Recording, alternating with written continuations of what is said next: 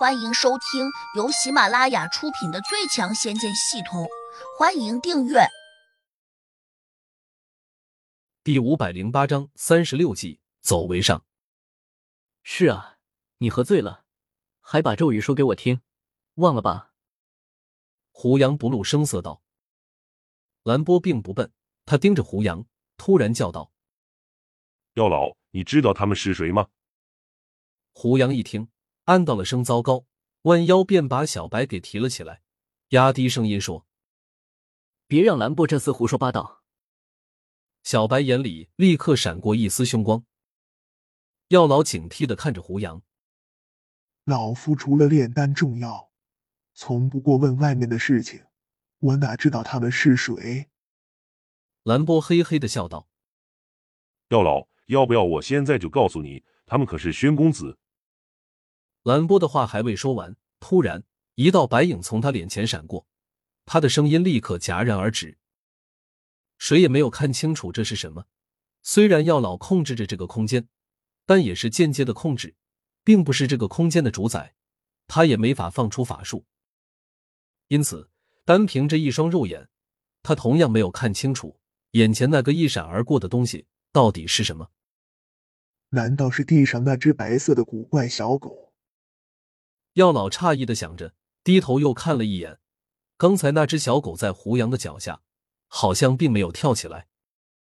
药老甚至还觉得自己可能想错了，只是他无意中又看见小狗的嘴上残留着一丝血迹，好像还是新鲜的，而且小白似乎还意犹未尽的舔了两下。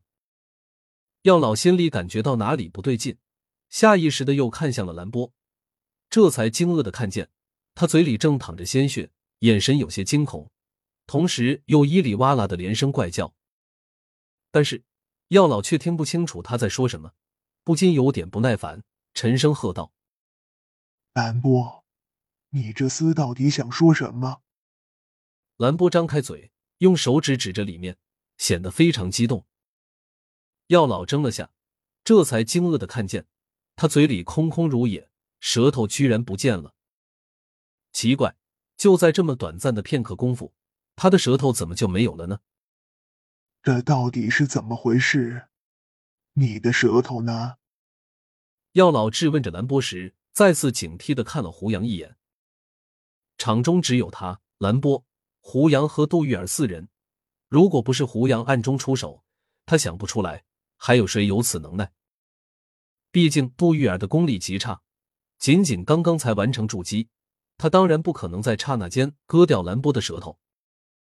兰波刚才同样也没有看清楚这到底是怎么回事，他只能指向胡杨，比着手势，大意是说：“应该是胡杨害了他。”胡杨假装无辜的耸耸肩：“兰博，你别冤枉好人了，在这个空间里面，大家的功力都使不出来，更放不出法术，我如何能割掉你的舌头？”兰波虽然很愤怒，但听到胡杨这样说时，不免也有点纳闷。但是他很快又反应过来，立刻指向了趴在地上的小白，嘴里再次咿咿呀呀的叫个不停。可惜这里不能放出神识，因此他无法把胡杨和杜玉儿的真实身份说出来。药老也不傻，他大概明白了几分，只是还有点不敢相信，地下那只小狗再怎么能耐。按理说也应该受这个空间的约束，自然也就不可能有如此堪称霸道的速度。药老忍不住又想：这是只什么小狗？自己以前从未见过，看起来也挺温顺的。如果真是它咬的，那它岂不是有点凶残？兰波，你这厮别在这里装神弄鬼，是不是你自己咬断舌头？然后就想冤枉好人。药老指着兰波走了过去，抬起手掌，做出一副要抽打他的姿态。胡杨有点意外，药老这么笨，不可能吧？兰波越发着急，还在双手乱舞，也不知在比划什么。可能他想告诉药老，胡杨和杜玉儿是宣公子要抓的人。胡杨已经大致判断出来了，他赶紧说。药老，兰波这家伙脑子坏了，我们先出去吧，由他去折腾。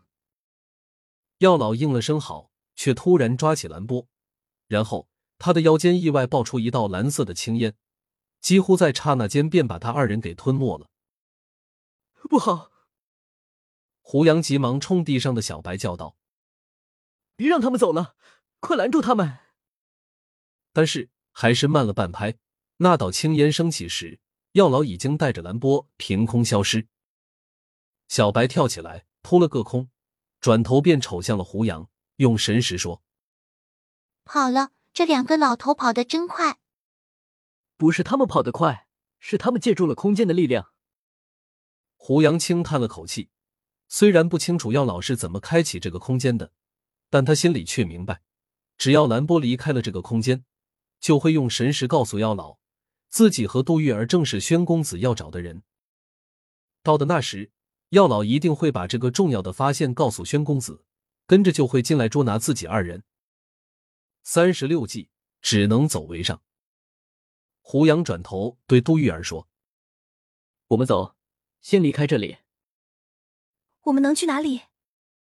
杜玉儿紧张的问。刚才他已经看出来了，事情不太妙。胡杨头也不回的往楼下走，一边又招呼小白：“走，我们去黑森林。”小白嗖的一声就窜到了胡杨的肩头上，杜玉儿连忙跟了过来。下楼时，胡杨看见商田早已经被那两个跟着药老进来的家伙抽得皮开肉绽了。两人见胡杨下来，居然热情的对他献媚，其中一人还满脸堆笑着说：“胡真人，商田这厮想陷害你。”我们替你狠狠的教训了他，你老还满意吗？胡杨面无表情的点头说：“很满意。”你们继续抽。商田一听，顿时吓得脸色惨白，立刻冲胡杨大叫：“胡真人，在下知错了，你大人不计小人过，放我一马吧，我以后再也不敢和你为敌了。”胡杨挥了下手，冷道：“再给我抽他十次。”两个伙计毫不迟疑的答应着，举起手上的金条，再次抽向了商田。本集已播讲完毕，请订阅专辑，下集精彩继续。